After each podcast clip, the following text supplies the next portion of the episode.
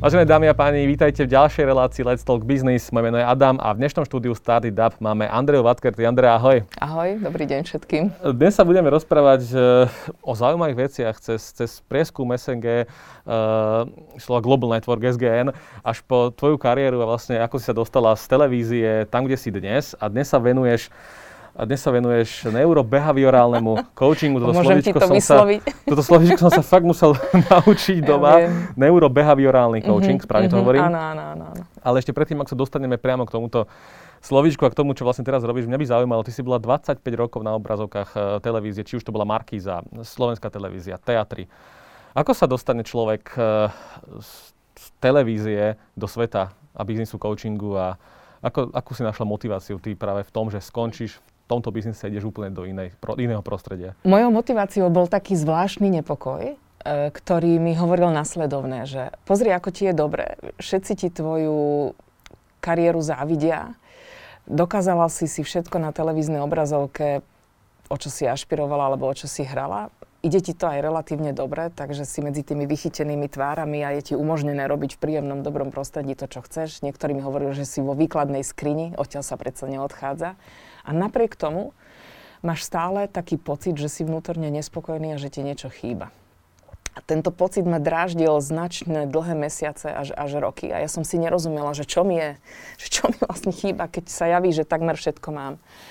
A vtedy som to ešte nevedela, dnes už to viem, že v podstate e, sa nejaké takéto moje vnútro, alebo tá moja duša pýtala o slovo, lebo to, čo som stvárala a robila, som síce sa naučila robiť výborne a malo to kredit a malo to odozvu a dúfam, že to malo aj nejaký osoch pre túto spoločnosť a mňa to ohromne bavilo, ja som tvorivý človek.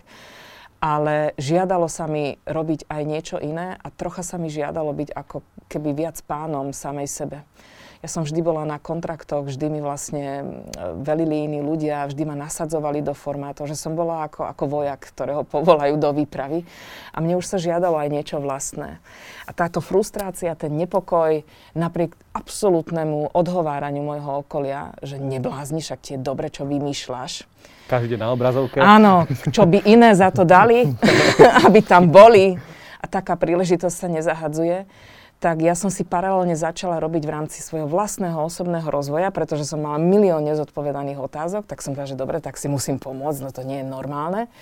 Tak som sa začala vzdelávať, začala som sa rozvíjať, robila som si také rozvojové kurzy a keďže som bola doma známa, tak som sa hanbila ich robiť tu, lebo ma všetci poznajú, tak som začala lietať do Veľkej Británie, do Londýna. Som to brala aj ako výlet, aj som si mohla hovoriť po anglicky, je to v peknom prostredí, s kvalitnými, dobrými trénermi. A mňa to tak začalo baviť a tak ma to uchvátilo, že som do toho vplávala a v podstate už som sa nikdy nevynorila. A toto mi paralelne vytvorilo ako keby druhú koľajnicu kariérnu, že ja som ešte stále bola na obraze, ale v podstate už som mala koučovací výcvik v Londýne, v Británii, ani som o tom veľa nehovorila, ešte som si tým nezarábala. Ale napríklad, ja neviem, v té á tri, v portréte, keď som tam vyspovedala tých, tých zaujímavých ľudí a hostí, tak mi začali dávať spätnú väzbu, že veľmi ma bavilo sa s vami rozprávať, že ten rozhovor aj pre mňa samotného, aj keď bol o mne, bol veľmi obohacujúci, že čo to robíte. A ja som vlastne zistila, že ja dávam ako keby tie hlbavé, koučovacie, zaujímavé otázky, ktoré prinútia k zamysleniu aj toho hostia, tým pádom ho to veľmi baví. A tie rozhovory začali byť kvalitné, hlboké, nútili k zamysleniu, preformátovali troška uvažovanie ľudí, začali byť nadčasové, čo je dosť akože náročné robiť nadčasové rozhovory v televíznej branži, že nie sú to také na jedno použitie obsahy. A, a vlastne som zistila, že ja sa vlastne len znova pýtam, len v inej profesii. A takto úplne nenápadne som prešaltovala k tomu. Takže no. Môžeme to tak definovať, že z tej frustrácie, kde si, hmm. ktorú si pociťovala, si vlastne naštartovala svoju novú kariéru svojím áno, spôsobom. Áno. A to môže byť aj možno nejaký liek pre ostatní ľudí, ktorí sú že dnes frustrovaní. Je to silný motiv, to je že, energia. Že, že keď ste frustrovaní, je dobré, že sa na to všetko, čo ste doteraz urobili, že vykašľať a ísť do niečoho no, iného. No, nie, vyťahnete červenú vlajku a si poviete, že dobre, keď to takto mám, ako čo so sebou idem robiť, ale hlavne majte chuť so sebou niečo urobiť. A ja som od, odjak živa, tak o mne rozprávajú moja rodina, každý, ja som, ja som vždy tej vitality, tej energie, tej chuti sa predrať mala veľmi veľa. A toto mi zostalo našťastie doteraz. Ja rada objavujem, ja sa učím, ja rada spoznávam. Pre mňa tie nové impulzy sú dôležité, to je môj života budič. Ja keď mám robiť niečo, čo je aj super, ale monotónne alebo rutinné, och, tak to ja, to ja umieram za pochodu. Áno. A ty si um, zo Slovenska dnes, od, ako, už nežiješ na Slovensku, uh, cez Singapúr po Francúzsko, dnes žiješ, žiješ vo Francúzsku. Uh-huh. Poďme teraz k tomu samotnému slovíčku neurobehaviorálny coach, coaching. Okay. Veľa ľudí asi pozná, čo je to coaching, ale no. mňa by zaujímalo, čo je to práve ten neurobehaviorálny. Možno v tých slovíčkach niečo viem pochopiť, ale povedzme si to tak detálnejšie. Tak ja ti to rozrežem, rozkrájam. Čo to vlastne znamená? Uh-huh. Poďme ti naskôr, naskôr tomu background, že ty si mladý chalan, neviem, či máš rodinu, či máš deti, ale Uh, možno, možno ak to pozerajú uh, nejaké ženy, ktoré už tie malé deti majú, tak musíš zrazu si inak organizovať život s príchodom tých detí, bez ohľadu na to, akého máš otca svojich detí alebo partnera. A v živote ženy je to dosť zlomový bod. Na jednej strane ťa to ohromne posilní, lebo zistí, že čo si schopný, na čo si spôsobili, že vlastne čo to, na čo to telo máš a čo vie urobiť. To je úžasné, to by ste nám mali závidieť, vy chlapi. Ale na druhej strane ti to úplne prekope život, aj životné priority, aj ako si organizuješ bežný deň. A my sme odišli do Singapúru na popud môjho manžela, ktorý vtedy um, proste obchodoval so, so solárnou energiou a my sme aj chceli odísť aj z Európy, že ešte sme mali také pokušenie, že na predčasný dôchodok je skoro. A chceli sme ísť najskôr do Číny, čo ja som odmietla, lebo ako bývaná novinárka by som sa tam nemohla akože nejakým spôsobom uplatniť. A navyše my sme Čínu predtým, nechcem povedať, že precestovali, ale kus Číny sme videli a mne sa tá krajina nepáčila na život. Na objavovanie fajn, ale na život nie. Takže sme hľadali anglicky hovoriacu krajinu, ktorej je slušná kvalita života a dobrý vzdelávací systém, kde by sme sa mohli načas usadiť, kým on si bude tom, tento projekt robiť. Takže vyťahneš túto ženu vtedy s dvoma malými deťmi, posadíš ju na lietadlo a presťahuješ od prvej rohožky po poslednú lyžičku cez kontajner, cez oceán a prídeš do krajiny, kde máš nulovú identitu. Predstav si, že máš dvadsať niečo rokov, tu si zvyknutý, že ťa ľudia poznajú, nejak ťa asociujú, Adam je ten a ten a tak, nemáš nejakých známych, vieš čo vieš a zrazu ťa presídlim do krajiny, kde nikto nevie, kto si. Ani to v skutku nikoho nezaujíma, že kto si. Žil som niekoľko rokov v Dánsku, tak už to viem, viem predstaviť. Asi zero.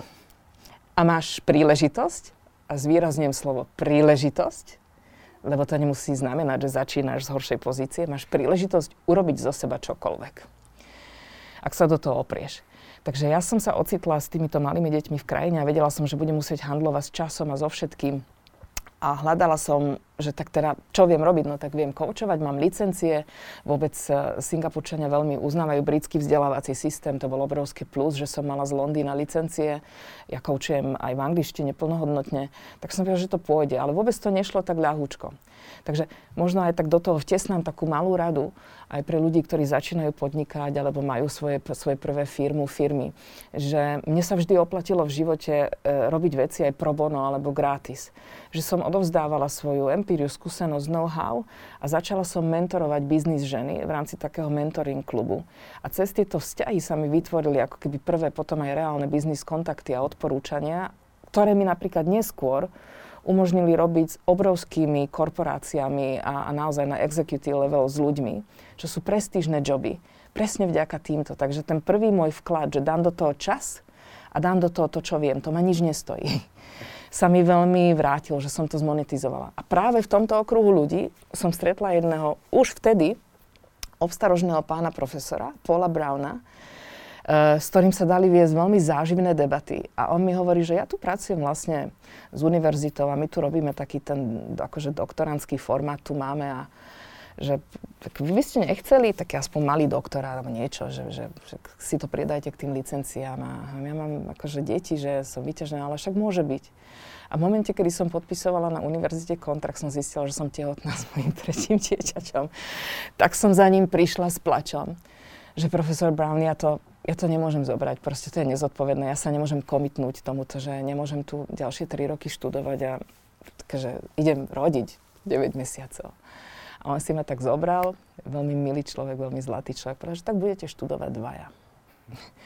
A ja som si vlastne z tohto neurobehaviorálneho modelingu, začala som to študovať s ostatnými kolegami na univerzite, oni boli tiež ľudia z praxe, terapeuti, psychiatri, há eristi, akože profesionáli aj z biznisu. A, a vlastne sme sa dostali k tomuto, k tomuto ako keby aplikovaným neurovedám. A taký níž, ten neurobehaviorálny, znamená to, že dávaš dokopy anatómiu a, a de facto poznatky z medicíny o fungovaní ľudských systémov. To znamená, že všetkých systémov, imunitný systém, ja neviem, nervový systém a tak ďalej. Že potrebuješ poznať medicínsky, ako telo funguje. Hlavne pre nás teda, ako funguje mozog a nervová sústava. Potrebuješ poznať vývinovú psychológiu, lebo to je ohromne dôležité, ako vlastne tie orgány, k čomu sa dovyvíjali a akými etapami prechádzali. K tomu potrebuješ poznať aj nejaké základné poznatky z psychológie ako také, lebo v podstate robíš s klientom coaching, ale ktorý má veľmi veľa podobenstiev s klasickou terapiou. A to je, vyžaduje výcvik a veľmi akože dôsledný, vyprecizovaný výcvik. Uh, a budeš sa musieť vedieť dobre pýtať klienta aj ohľadne jeho súčasnosti, ale aj ohľadne minulosti, aj ohľadne budúcnosti. A toto všetko sa deje v biznisovom prostredí, čo je veľmi špecifické. Takže ten neurobehaviorálny modeling, vedenie klienta, chápanie jeho mozgu a procesov v ňom a nastavovanie ho na jeho ciele alebo na jeho predstavy o sebe, o biznise, o živote, hej, že ho sprevádzaš v tom coachingu, to je to, čo sa skrýva pod tým zložitým slovíčkom. A je to Jasne. Úžasná vec, musím teda povedať. Veľmi zaujímavé, ale mňa ešte napadlo v tomto kontexte, že ak by som, teraz sa pozerám z pohľadu no. klienta alebo človeka, ktorý Áno. by vyhľadával niečo také, uh, aký je rozdiel medzi psychológom uh-huh. a va, va, tým vašim zameraním, čo, čo uh-huh. vlastne robíš? Um, existujú rôzne druhy terapii v psychológii. Um, a rôzne postupy a oni majú, samozrejme však majú na to vzdelanie a tak ďalej. To znamená, že napríklad psychológ ako taký ti málo kedy poradí. Respektíve myslím si, že by ani nemal radiť.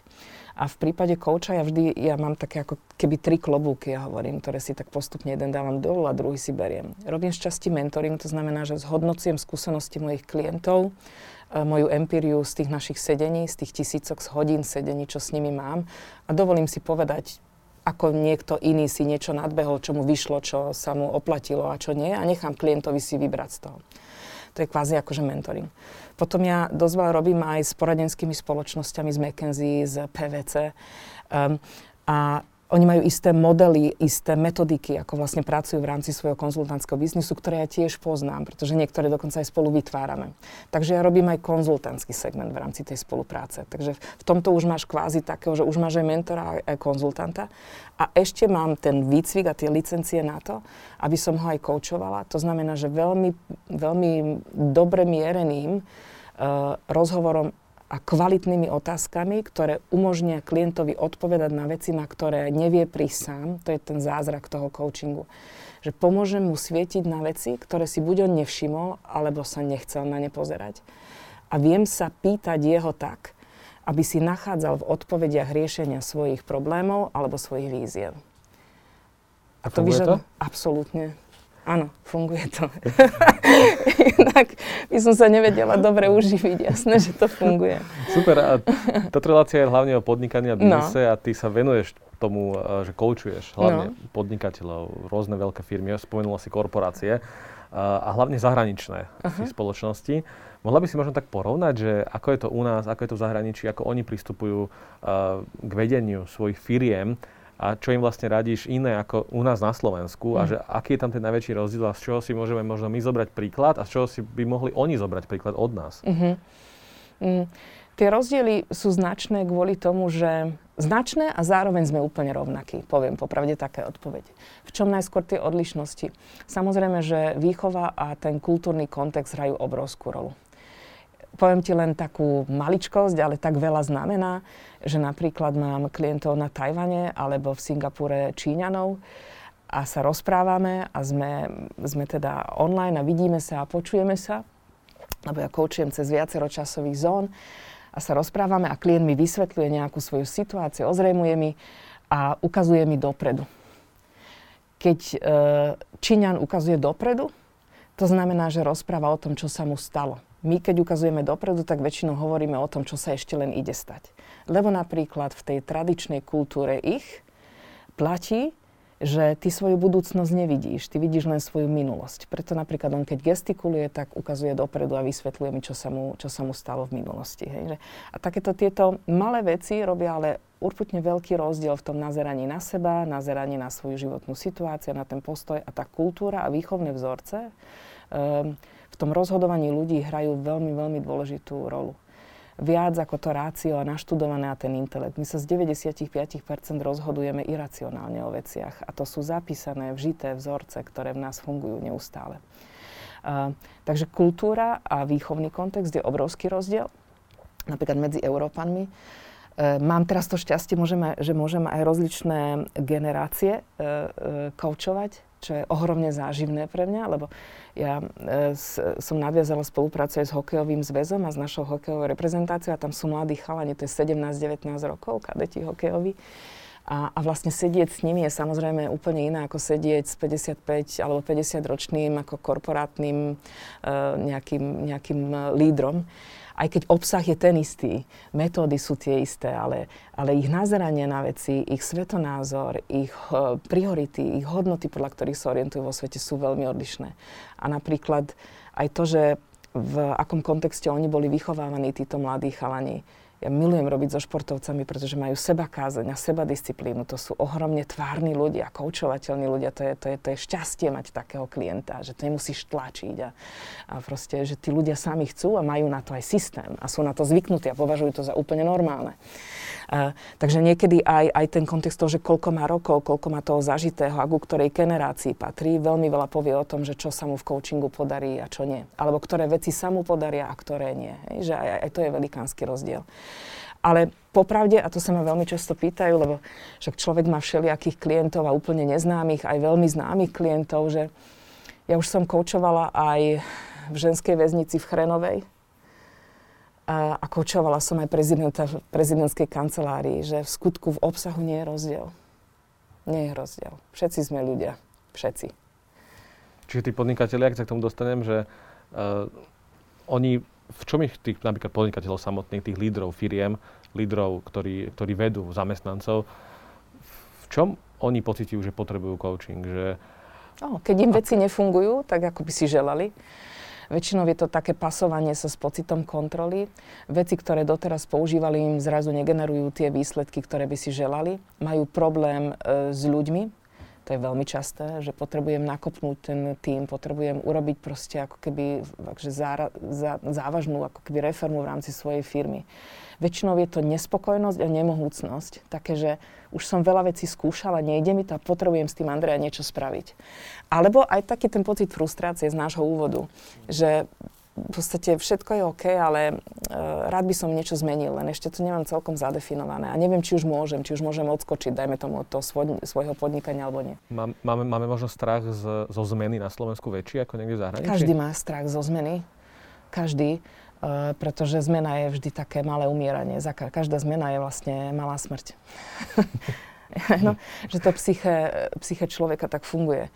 Um, a viete, existujú aj prostredia alebo etapy života aj vo firme, aj, aj v spoločnosti, kedy tých zmien je už príliš veľa a ľudia proste majú únavový syndrom zo zmeny. Ľudia potrebujú v podstate istú predvídateľnosť vecí, istú ako keby predpoveď toho, že s čím môžu rátať. Každý chce mať nejaké pomyselné skoby, aby vedel, že čo bude o deň alebo čo bude o krok. Nejakú istotu. Áno, nejakú istotu a v tomto sme si veľmi, veľmi podobní všetci. Akurát sú prostredia, ktoré priam túto ako keby agilitu a schopnosť sa meniť vyžadujú, lebo inak by ste v tom nemohli fungovať. Uh, veľmi kompetitívne, konkurenčné prostredia, tam, kde jednoducho musíte skúšať rôzne veci, aby vám to vyšli, experimentálne záležitosti, vývojárske veci, že tam v podstate žijete zo zmeny, OK? A z nepredvídateľného. Preto sa to, preto sa to no. pýtam, lebo aj z môjho okolia, mne samotnému sa často stáva, že mám nejaký nápad, nejakú myšlienku, mm-hmm. strašne ju analyzujem, presne no. si hovorím nejaké, čo bude zajtra, ako to bude, ale potom príde niekto, kto to neanalyzuje, spraví to no. a vyjde mu to. No. Ako, či to nie je aj takej, či to nie je aj kontraproduktívne v niektorých oblastiach, že zanalizovať si tú budúcnosť, že ako to všetko si napísať ten plán a oh. potom vlastne zabijem čas na to analyzovanie, ktoré mi aj tak možno nedá odpoveď a potom do toho príde niekto, kto to urobí, tú mm. moju myšlienku alebo, alebo, alebo podobnú, jednoducho nad tým nerozmýšľa a odrazu mu to vyjde. Adam, na to vlastne aj, nehovorím, že coaching je všeliek na všetko, ale coaching je výborný nástroj sebapoznania. O tom, o tom ani nemusíme hovoriť, lebo je. A napríklad, ja by som sa na vás pozrela, aby sme sa spoločne pozreli na to, že OK, Adam, že poďme sa vrátiť k tomu, aká je vaša prapodstata a ten základ. Lebo je možné, že váš temperament, niečo, čo je prirodzené, čo sa časom nemení, s čím proste ste sa narodili, ani neviete, prečo taký ste, ako ja neviem, tón vašej pleti alebo farba, farba vašej dúhovky. Akože to nie je vôľová vec, že si poviete, že teraz to bude iné. Že ani neviem, ako som sa narodil do tohto, aký som, to je váš prirodzený temperament. A sú typy ľudí, lebo my nie sme rovnakí, ktorí sú averzní voči riziku, ktorí si potrebujú veci zanalyzovať, ktorí sa mentálne nevedia pohnúť, kým to buď nepochopia, alebo nezamerajú, alebo nezrátajú si nejakým spôsobom, proste to, tak jak ste vypovedali, áno, nepreženú tým svojim systémom a dovtedy sa im ani nežiada a ani necítia, že je bezpečné sa pohnúť nejakým smerom. A potom sú temperamenty, ktorí radi pokúšajú nepoznané, milujú to, to, to, proste to objavovanie, vôbec im nevadí, že si na tom dolámu ruky, krk a čokoľvek a idú do toho z princípu, lebo ich baví ísť do čohokoľvek nového a nepoznaného a nemajú potrebu pochopiť, nemajú potrebu analyzovať, nemajú potrebu hľadať v tom nejaký kontext, proste len idú za vecami. Veľakrát je to aj tieto silné charakterové črty, ktoré predurčujú to, ako človek to riziko znáša. A toto by som vôbec nebagatelizovala. Lebo s týmto temperamentom, jak ste sa narodili, aj dodýchate. Takže on vám zostane na celý život. Ale asi nevieme povedať, čo je lepší prístup a čo je horší. Nie, len prístup. Je to, to iné. Mm. Len je to iné. A v tíme je zázračné vidieť, keď sa stretnú ľudia týchto rozličných temperamentov a črt a prirodzených daností, že keď vy ste dobrý a prezieravý riadiaci pracovník alebo manažér, ja dosť nerada používam a šablujem s tým pojmom líder, lebo na to mám veľmi vyhranený a kritický názor. Myslím si, že tu máme veľa ľudí, ktorí riadia, a máme tu veľmi málo lídrov. Um, takže, ale naspäť k tej odpovedi, proste, že je veľmi, veľmi dôležité potom to objaviť v tých ľuďoch a vedieť to proste dobre nastaviť a nasetapovať. Lebo úlohou manažéra je vytvoriť prostredie na to, aby ostatní mohli podať výkon. Áno.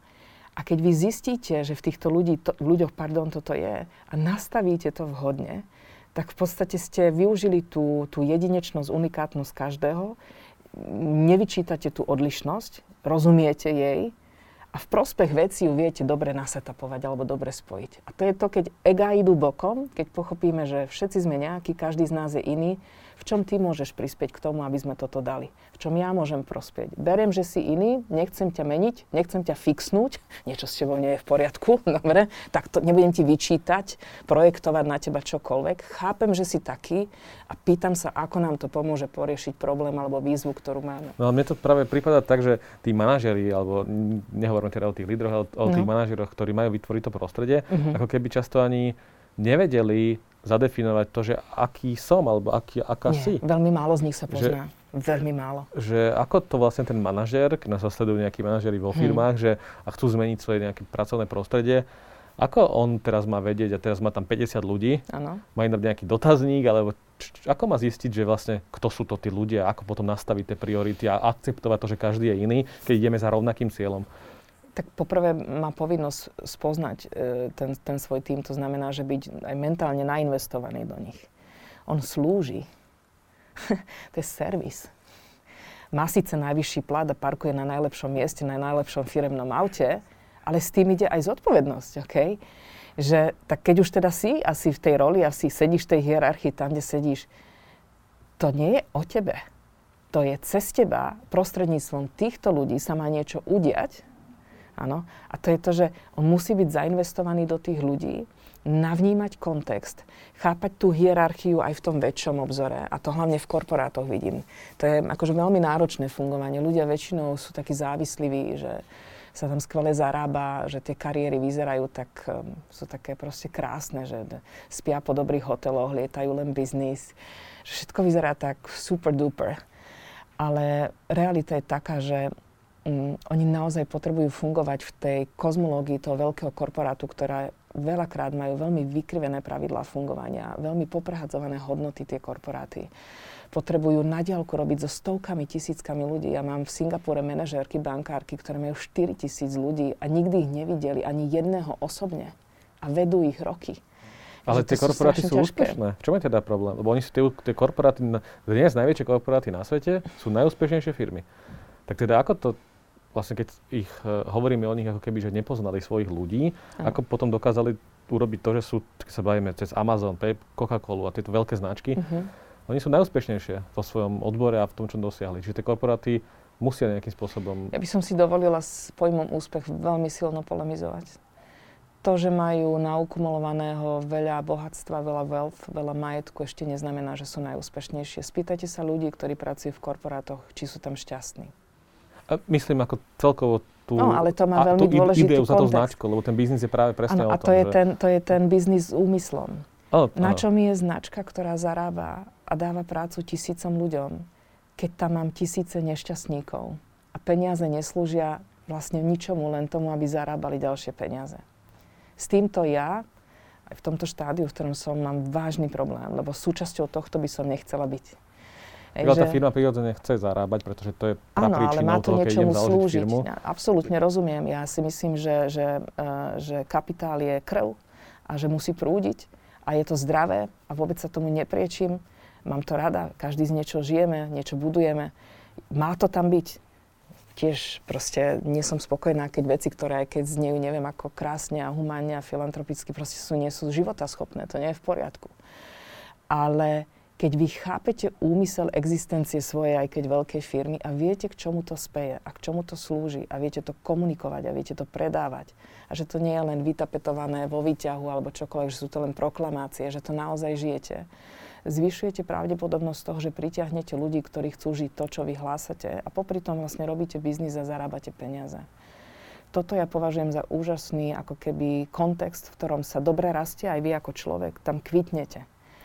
Ale bohužiaľ moja skúsenosť je taká, že ten industriálny svet veľkých korporácií a ten, ten vplyv, ktoré tie korporácie majú, sú málokedy nositeľmi naozaj akože humánnych hodnôt budovateľských. Naozaj málokedy. A preto si myslím, lebo aj všetko okolo nás sa evolučne vyvíja, že sa tieto staré štruktúry rozsypávajú, ak sa už nerozsypali, a že nastupujú iné evolučne oveľa vyvinutejšie formy aj podnikania, aj ľudí, ktorí tvoria ten biznis. Staré štruktúry, my, myslíš tie korporácie napríklad? Áno, áno, ktoré nachádzajú. Veľmi veľa, veľmi veľa uh, mojich klientov som previedla tým transition z korporátu do niečo iného, ku svojmu privátnemu biznisu a tak ďalej. Ja im stále hovorím, že je dobré budovať na tom, čo si si vybudoval, vybudovala. Netreba to zahadzovať. Nie som veľmi fanúšik takého, že z veľkej korporátnej manažérky sa stane kvetinárka. Na sabbatical, hej, na chvíľu. Ale potom sa pýtam, že ako si zúročila tie, tie roky. Uh, aj štúdia, aj, aj to, to sú akože veľmi náročné kariérne dráhy, pozor. Tam sa veľa obetí prináša. To, to, to mení ľuďom kvalitatívne život, keď si vo veľkom biznise.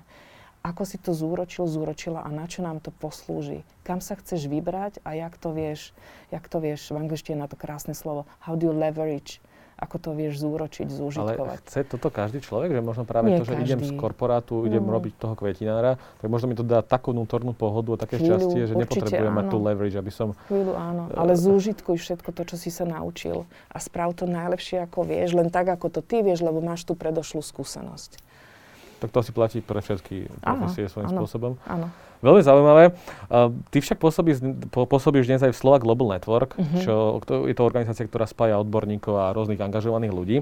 A vy ste uh, publikovali takú zaujímavú štúdiu, ktorú mm-hmm. ty máš dnes aj so sebou a sú z nej veľmi zaujímavé výsledky. Je to vlastne štúdia, respektíve prieskum, ktorý uh, sa zaoberal hodnotami, ak to správne chápem. A možno by si nám mohla povedať niečo viac o tom, dobre. Aké boli výsledky tohto prieskumu, Adam. Ktorý bol, myslím, že prvý na Slovensku, ktorý sa urobil. Uh, druhý v poradí, druhý ale, poradí. Ale začnem po poriadku, aby, aby zasa ľudia vedeli navnímať ten kontext. Slovak Global Network je skupina ľudí, dnes už veľmi početná skupina ľudí, ktorí sú aj angažovaní na platforme Slovak Global Network, ktorým nevyhovuje, v akom stave je táto krajina. Takže znova sme pri pocite frustrácie. Okay. A takto som k ním prišla aj ja. Že som sa vrátila z Ázie a že som si povedala, že ja som introvert, pre mňa networking nie je zrovna to, čo by som ja milovala, aj napriek tomu, že viem rozprávať a tak ďalej, ale som povedala, že OK, teraz je ten čas, Andrea, musíš sa znova napojiť, musíš zistiť, kam sa tá krajina ako Slovensko posunula a tak ďalej. Choď a začni sa spájať, začni sa spí- pýtať ľudí, začni znova spoznávať, oživ staré kontakty a tak ďalej. A ja som tu cítila veľkú mieru frustrácia a hnevu. Uh, cítila som tu, že vlastne zapadám do kategórie úniku mozgov. že tu húfne odchádzajú šikovní, tu vyvzdelaní ľudia. Uh, nechávajú tu svoje zázemie, svojich rodičov, svojich kamarátov a to nie je v poriadku, my sme malá krajina. Um, takže z tejto frustrácie vzniklo aj to, že dobre, idem sa k ním pridať a moje podmienky boli veľmi jednoznačné, že musím im ísť tým, čo vedia robiť o lepšie Slovensko, nech to znie akokoľvek zvláštne a vágne, ale naozaj o lepšiu krajinu. A musí to byť apolitické, lebo som nemala chuť sa pred päťdesiatkou zafarbiť politicky akokoľvek. A som tam nielen ja, ale sú tam aj stovky rôznych ľudí, sú tam aj iní zahraniční Slováci, ale je tam aj veľa angažovaných takých tých reformátorov z tretieho sektora, takých, ktorí už proste ich poslali z piatich dverí na ministerstve a šiestich znova stále robia, v regiónoch robia. Takže aktívni, a to je znova o tej energii, ktorí chcú, ktorí už niečo robia, že vedia niečo položiť na stôl, že pozri, tu sme sa snažili, toto sme spravili a chcú sa spájať. Ten fenomén spájania je veľmi dôležitý, pretože ty ako jednotlivec máš veľmi obmedzené pole na to, aby si menil kontext spoločnosti okolo seba. Fakt veľmi obmedzený. A to ja mám aj v vysokej politike klientov. Napriek tomu, že sedia na tých stoličkách, majú zákonné právomoci, ty by si neveril, ako málo niekedy zmôžu. Okay? Takže títo ľudia sa zgrupli a povedali si, že každý v tom, v čom je dobrý, podľa tém sa ako keby dali do takých buniek, takých uh, bubbles a, a vyvíjajú niekedy návrhy, niekedy, dajme tomu teraz je plán obnovy, tam sú ťažké miliardy eur, ktoré majú priplávať do tej krajiny a bolo by škoda, keby sa proste rozkradli a, a, a zle ako keby uh, zainvestovali a podobne. Takže v rozličných oblastiach sa dali dokopy a vytvorili sa bunka okolo zelenej ekonomiky, okolo inovácií, bunka okolo vzdelávania, bunka okolo národnej identity, stratégie, hospodárstva, akože krásne veci. A ja som si povedala, že OK, Andrea, čo vieš robiť ty? Tak som, že ja viem komunikovať zložité koncepty jednoduchým jazykom, som veľmi presvedčivá. Takže som začala s týmito aktérmi v týchto bunkách ako keby pracovať. Začala som facilitovať tie debaty. A jeden z mojich mentorov zahraničí sa volá Richard Barrett, s ktorým ja dlhé roky pracujem a ktorého si ja hlboko vážim za to, čo robí. A, a Richard, mimo iného, mimo iných vecí, robí dlhé roky aj merania hodnot nielen ľudí, ale aj, dáme tomu, organizácií a dokonca národov. A keď som ešte bola v Singapúre, Singapúr si takéto meranie dal urobiť niekoľkokrát, aj vtedy, keď som tam bola v roku dvetisícosemnásť. A tým, že som tam bola skontaktovaná s novinármi singapúrskymi, tak som vlastne sledovala, ako k tomu robia kampaň a tak ďalej, aj, aj cez toho Richarda. A ja som si povedala, že to je bolo tak dobré raz aj na Slovensku toto spraviť. A keď som sa vrátila naspäť, tak som im navrhla, že poďme zamerať hodnoty tohto národa, a pri slove hodnoty sa všetci tak trocha zježili, aké hodnoty, prosím ťa, aké hodnoty.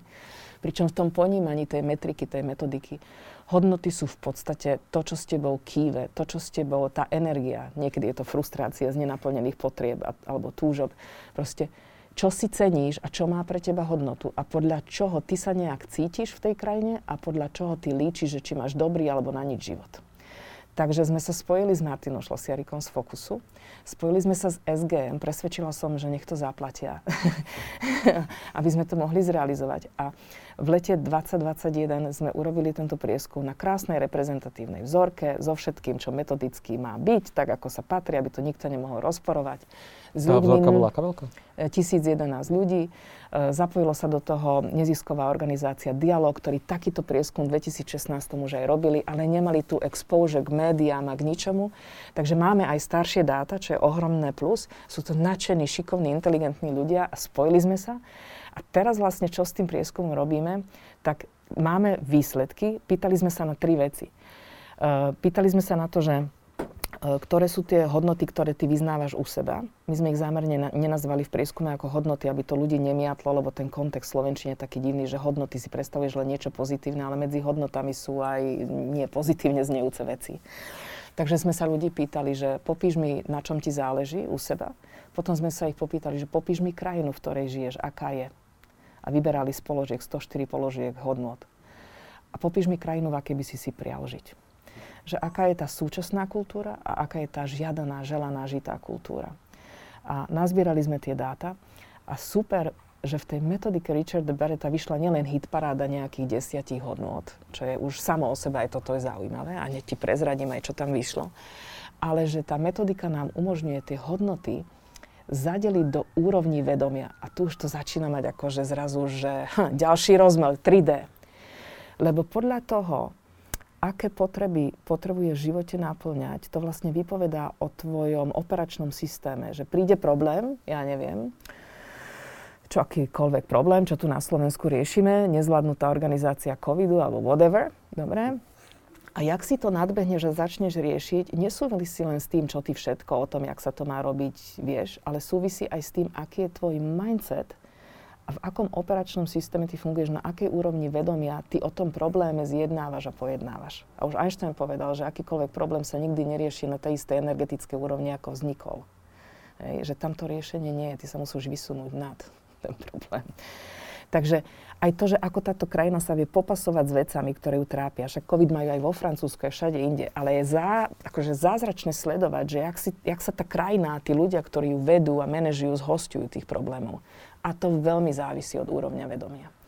No. Už sa neviem dočkať tých výsledkov, no, teda, ktoré po... z toho ale zvyšli. Ale na to si že... musím dať okuliare, lebo nemám dvadsať niečo ako ty. Okay.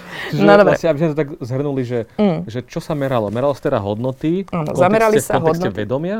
A, kto... a, a zadelili a sa zadelili do úrovni vedomia. Čiže no? môžeme tak povedať, že, čo Slovák, že aké majú Slováci hodnoty, mm-hmm. aké majú vedomie, to sa dá, dá niekde definovať, no, no, čiže no, aké má vedomie. Level of consciousness, tak, áno, čiže áno, áno. Čo vlastne z toho vyplynulo, že aký sme a čo, ako to, aké hodnoty Dobre. máme. Dobre. A predstav si, túžime. Že toto, čo ti poviem, že aj vôbec táto debata, ktorú my ideme mať, je len ako keby vykopávka, hej, že kick-off uh, toho, aby sme debatovali o tom, že na čom nám záleží. Kde si tu ty videla alebo počul takúto debatu? Je to v o päť minút dvanásť, je to na té á tri, nie je. Spýtaj sa politikov, vieš čo, ukáž mi, ako žiješ. Ako ty žiješ doma so svojou ženou? Na čom ti záleží?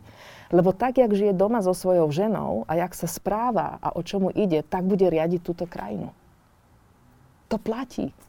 O tom to je aj leadership. Veľa politikov sa zle správa doma. Absolútne. O tom je aj leadership vo firme. Každá firma je obrazom svojho majiteľa. Každá firma je obrazom toho hlavného manažéra tam hore, toho apača veľkého. Každá. A je to zrovnako aj s krajinou. Ja, hovorí sa, že, že, že národ je obrazom, že politici sú obrazom svojho národa. Áno, lebo im dávame opačne, hlas. My im dávame vol, hlasy. Takže... Áno, áno, presne tak. Presne tak.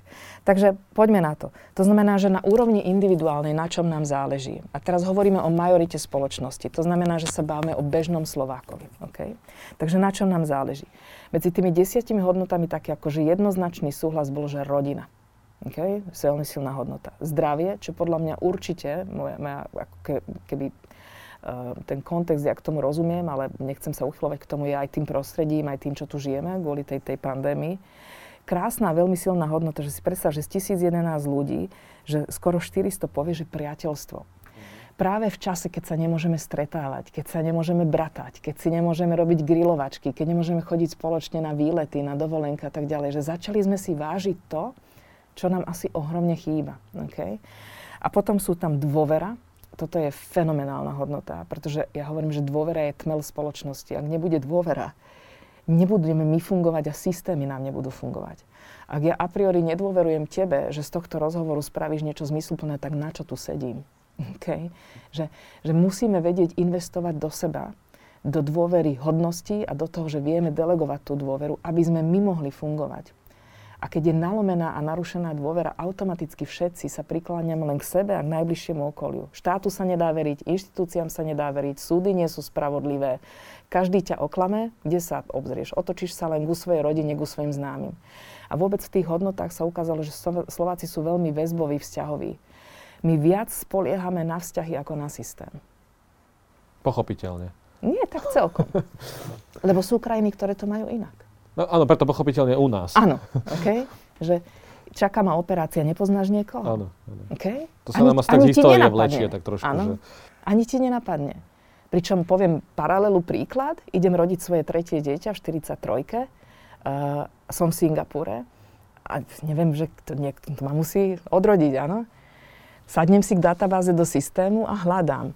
Pôrodník, staršie rodičky, neviem čo, koľko rizikových, koľko neviem čo si sa... Nájdem ešte aj číslo jeho rukavíc. A podľa toho si... A dôverujem systému a dátam, objednám sa k nemu a chodím k nemu a šťastne ma odrodí, ja som šťastná tiež. A pretože keď veríš systému, tak nepotrebuješ toto, koho poznáš. Áno. Tak u nás tá dôvera je možno naštrbená práve tým, že keď človek chce veriť systému, tak aj, aj tak sa dopatrá k tomu, že no. nakoniec ho ten systém sklame. Takže potom no. z toho potom... Potom tráni... čo žijeme ešte doma? Trpezlivosť, férové jednanie, rešpekt a úcta. A máme tu aj jednu, existuje tzv. Potenciálne obmedzujúce hodnoty a to je napríklad naša opatrnosť a, a naše tradície. A na tradíciách vysvetlím, v čom tá hodnota môže byť potenciálne obmedzujúca. To nie je o, ja neviem, dreveniciach alebo čipkách. Ale tie tradície sa ukazujú byť, že dodržiavať isté rituály, napríklad, že rodina sa stretáva na Vianoce alebo na Veľkú noc a že my sa schádzame spolu a že nám to umožňuje vôbec ako rodine byť spolu. Ale keď ty lipneš do silnej miery na tradíciách, si málo flexibilný, nevieš príjmať iné kultúry, si posudzovačný, si kritický voči tomu, ako oni žijú a čo oni uznávajú a tak ďalej. Takže to môže byť potenciálne limitujúca hodnota. Takže takto my fungujeme v tej našej mikrobunke. Áno, že na tomto bežnému Slovákovi fakt záleží. Toto on chce mať naplnené, aby povedal, že žijem tu spokojný, šťastný život. Ale napríklad to, že rodina, zdravie, priateľstvo, mm. to je také, že pochopiteľné, no. že asi by sme to povedali aj bez toho prieskumu. No. Čo možno tam je také zarážajúce, respektíve čo z toho taký, taký bottom line, že čo to vlastne, o čom to vypovedá ten, ten prieskum? Možno, že ti dám kontrapunkt toho, že ako vidíme svoju krajinu, toto, že ako vidíme seba. A teraz to ide. Korupcia, neistota ohľadom budúcnosti, byrokracia, nespravodlivosť, obviňovanie, neprajníctvo, závisť, plytvanie zdrojmi, chudoba, nezamestnanosť, nezá, nenávisť, pardon. OK, tak tam už cítim tú frustráciu. Hmm. A vieš, o čom to hovorí? Že náš obraz videnia tejto krajiny, ktorý buď sme si vytvorili my sami na základe svojej vlastnej životnej skúsenosti subjektívne, alebo sme ho nakúpili pozeraním správ, čítaním správ, médií, z toho, o čom sa rozprávame so susedmi, kamarátmi. Že v podstate nám ukazuje, že koľko diskrepancií v tom veľkom systéme je. Napríklad Maďari tam mali, že humor a zábava. Alebo že národná hrdosť. Okay. Že to hovorí o tom, že koľko odplitvanej, plitvanej energie. Predstav si, že ty máš istú dávku vitalitu každý deň a každý jeden občan má istú dávku vitality. Keď ty sa týmto zaoberáš vo svojej hlave, nepredstaviteľne veľa energie ide neproduktívne do sťažovania sa. A Slováci asi sú taký sťažovateľský národ. Tak? Že ťa to kladie do pozície obete. Ja som obeťou korupcie, neistoty, závisti, neprajnosti a tak ďalej. Je to neproduktívna energia v systéme.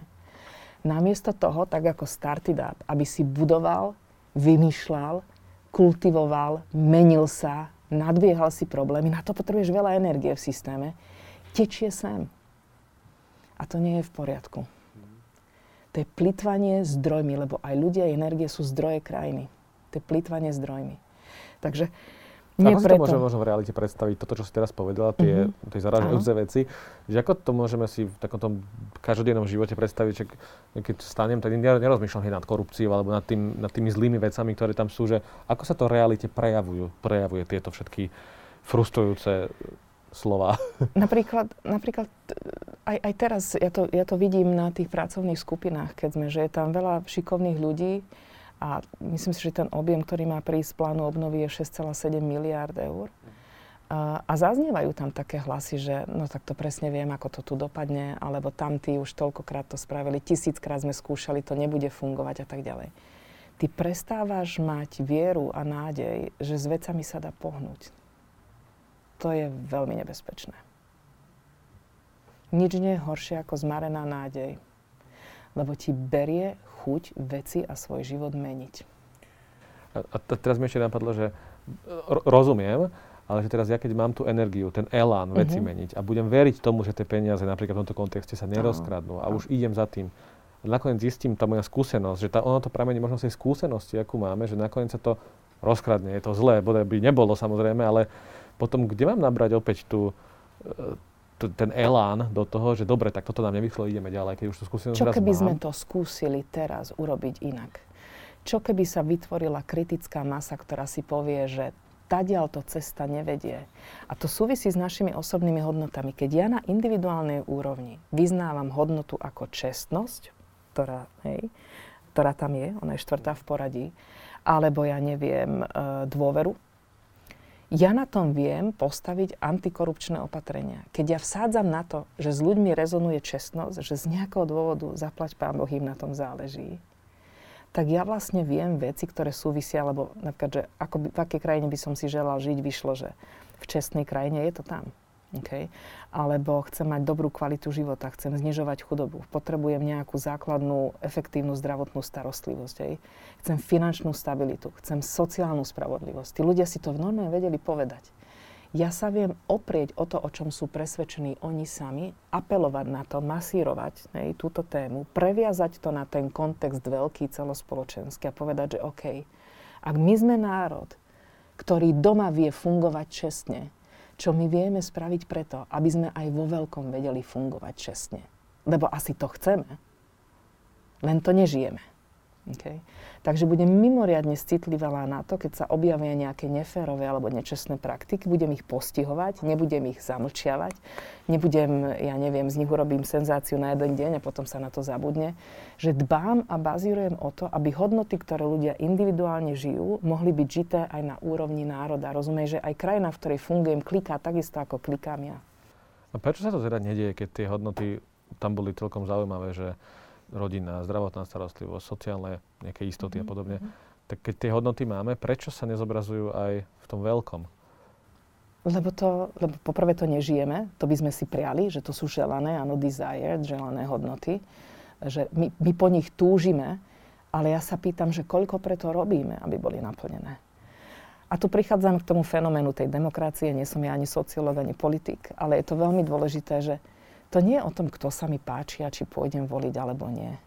Ale to je naozaj o tom, že hľadám reprezentanta alebo skupinu, ktorá čo najviac odráža to, ako ja zmýšľam a ja žijem. A vsádzam na to, že keď si už sadnú na ten parlamentný vrch a majú robiť to, čo majú robiť, že to aj naozaj budú robiť a že si ich odsledujem. To je také, ako keby si človek neodsledoval svojho poštára, alebo ja neviem, svojho lekára, že mi by to bolo jedno, že raz som k nemu zapísaný, mám tam kartotéku a vlastne je úplne jedno, čo so mnou robí. Však to je hlúpe. Že my sme v tomto smere ako keby nedôslední a nevieme v tej, tej demokracii fungovať. Nevieme si požadovať to, že niečo nebolo naplnené, čo sme si priali, alebo za čo sme im dali ten svoj žetón, ten svoj hlas. Preto napríklad na komunálnej úrovni, neviem, či si toto všimol, ale teraz to krásne vidno, že na úrovni primátorov, županov, na tej komunálnej úrovni, to prostredie je oveľa zdravšie. A ľudia aj hovoria, že v podstate viac mňa odráža moje mesto alebo moja dedina, v ktorej žijem, než tento štát. Tam nám to ide. Lebo toho starostu vieš proste zobrať za pleca a povedať, tak počúvajte, však ste slúbili, že budú, neviem čo, áno, separovaní, no, čokoľvek, vysadené tujky. Toho si vieš odchytiť. Ale tú veľkú politiku nevieš, nevieš ich chytiť, zapače si. A veľakrát by to aj bolo potrebné. Lebo, lebo cez nich sa to robí. Cez nich sa aj deje, aj nedeje. Áno. Teraz sme trošku z toho biznisu odbočili. Môžeme si z toho prieskumu zobrať niečo aj v kontexte podnikania a biznisu na Slovensku? Absolútne. Ja považujem podnikanie za veľmi zdravý aj zdroj, e, taký tú hutnú energiu zmeny v spoločnosti. Pozri sa, keď, keď to robíš zle, neprežiješ, že to je tak svojím spôsobom férové. Ak si len není, samozrejme nacucnutý na nejaké choré prvky a rôzne tieto, tu sme dostali požičku, eurofondy, tuto sa dohodneme s Janom Ferom, neviem čo, že hovorím o zdravom, férovom podnikaní. A ja viem, že tu je aj veľa šedých zón v tejto krajine. Ale po svojej prapodstate podnikanie je jeden akože veľmi férový priestor. A ja si myslím, že tam sa ukáže tá šikovnosť. Ja si myslím, že tam vieme odlíšiť darebákov od šikovných ľudí. To je veľmi podstatné, lebo v súbe sa nám aj darebáci. Áno, presne tak. Že uh, je tu už, uh, všimni si, generácia podnikateľov, ktorí naozaj vlastným umom a rukami dokázali zbohatnúť. A mňa tak teší, keď ich vidím, že robia aj rôzne celospoločenské, troška filantropie, že menia tú, tú štruktúru tej spoločnosti, že nesedia na tých svojich miliónoch. Aj to je veľmi dôležité. Že či sa podelíš, či zainvestuješ, či niečo vrátiš, vieš? A už tu je tá generácia, takže akože dobre sme na tom. A ja by som povedala, že aj tá energia tej nespokojnosti, tej frustrácie, keď je dobre uchopená, aby nám to tu nevybupnalo. My sme videli, čo sa dialo v tom dvetisíc šestnástom roku vtedy. To aj zameriava ten test, hovorí o tzv. Entropii, to je vlastne tá, tá frustrovaná energia v tom systéme. My ju máme šesťdesiatsedem percent. Keď my robíme tento istý test v komerčnej spoločnosti vo firme a vyjde nám entropia vyššia ako štyridsať percent, odporúčame radikálne zmeny v borde, vymeniť členov mm. bordu. Takže v tomto kontexte vymeniť šesťdesiatsedem. Vymeniť politikov. To, to, to končieva nepokojmi a revolúciami, vzbúrami. Uh-huh. Tá miera nemohúcnosti a frustrácie. A toto je vážne nebezpečná vec. Lebo nikdy nevieš cest, čo to udrie. A s tým treba vedieť pracovať. Ale zároveň je to energie, to je kontajner energie. Poďme ju využiť na to, aby sme otočili na ruby to, čo nám nevyhovuje, ale nie násilnou cestou, nie neproduktívnou cestou. A povedať si, že OK, dajme sa dokúpiť do buniek, ktoré niečo chcú zmeniť. Pozeraj, to es gé en je o tom konec koncov. Ja neviem, ako to dopadne, ale nebolo by mi dobre, keby som vedela, že nič som preto neurobila, aby som aspoň trocha vecami pohla. Vieš, že každý si nájde tú cestu. A chce. A chce. Lebo musíme rátať s tým, že touto krajinou pohneme len vtedy, ak vieme presvedčiť majoritu ľudí. Nestačí byť kaviarenská intelektuálna znôžka ľudí. Je to fajn, ja to milujem tiež a ja mám rada tých mojich priateľov a kamarátov. Ale takto, takto s tou krajinou nevieme pohnúť, je nás málo. Tento prieskum ste prezentovali možno aj niektorým politikom už mm-hmm. dnes, aby videli, že vlastne čo z toho vyplynulo. Áno. Alebo je to možno taký návod pre nich, že ako vnímať, práve ako ten manažér musí vnímať toho človeka, zamestnanca, poznať jeho hodnoty, poznať jeho ciele, motiváciu, tak práve aj tí politici alebo tí zákonodarci by mali možno poznať svoj národ. A nezneužiť to. A, ne, a nezneužiť to, čo je veľmi asi ťažké, ale v dnešnej dobe, ale teda prezentovali ste to niektorým politikom, ako reagovali možno, aké ste, do aký si dostali feedback k tomu? Uh, myslím si, že sme boli jediná krajina na svete, ktorá sa dostala k prezidentovi, takže sme to prezidentke odprezentovali aj kompletnému tímu jej poradcov a oni s tým pracujú a veľmi akože agilne s tým pracujú. Tam to malo obrovskú odozvu. Um, takisto som iniciovala stretnutie na úrade vlády aj s premiérom, tam to zostalo be- bez odozvy, ale nie je všetkým dňom koniec, nechávame to na nich a ja stále prichádzam s dobrým úmyslom a s vierou. Um, mal by sa uskutočniť veľký summit tento, tento rok, kde my chceme, aby tam sedela aj vláda, aby tam sedeli tí manažéri uh, z výkonných pozícií zo štátnej správy, aby boli súčasťou takýchto debát a takýchto skupín, takže tí s nami veľmi silno spolupracujú, to ma veľmi teší. To si myslím, že je jedna ako keby z najväčších výdobytkov tej relatívne krátko existujúcej es gé en, že dokázala primäť tých kľúčových štátnych manažerov z tých vysokých pozícií, aby si sadli za jeden stôl a počúvali tie ostatné múdre hravy. Lebo tu roky fungovalo absolútne ignorovanie múdrych ľudí. Absolútne. Tu sa robili manifesty, ale aj, aj veľa z tých, ktorí tu, vieš, lebo my tu máme aj ľudí skúsených, máme tu reformátorov. To je empíria, ktorá sa akože zlatom vyvažuje. A ja sa pýtam, že jak tie najlepšie mozgy používame pre túto krajinu, keď oni ani nie sú vyslyšaní. Takže my apelujeme aj na takú nejakú základnú česť a slušnosť. A, ale naozaj tí štátni manažeri v tých, tých pozíciách s nami spolupracujú, čo je veľmi fajn. A robíme s tými pracovnými skupinami. To sú tie trusty, tie think tanky. Chceme vytvoriť materiály, konkrétne odporúčania, ktoré proste budú hmotné, aby to neboli len také tie konferenčné reči a aby sa to posúvalo ďalej. Takže svojimi cestami to tak pomaly razíme s dobrým úmyslom a, a nás to akože aj ohromne baví. Ohromne. No mňa čo najviac zarazilo asi je to, že tých šesťdesiattri percent, že to už je taká hranica, kde tu môžu vzniknúť nejaké že revolúcie alebo násilné nepokoje, čo je asi veľmi znepokojujúce, že by mali títo ľudia práve počúvať a načúvať práve takýmto prieskumom a náladám ľudí. Áno, lebo národami v ňom sme živý systém, vieš. A to je takisto ako keď máš disharmóniu, disbalans vo svojom tele. Tak proste to vypukne vo forme nejakej choroby alebo nejakého akutného prejavu, ktorý ti je mimoriadne nepríjemný a musíš to riešiť.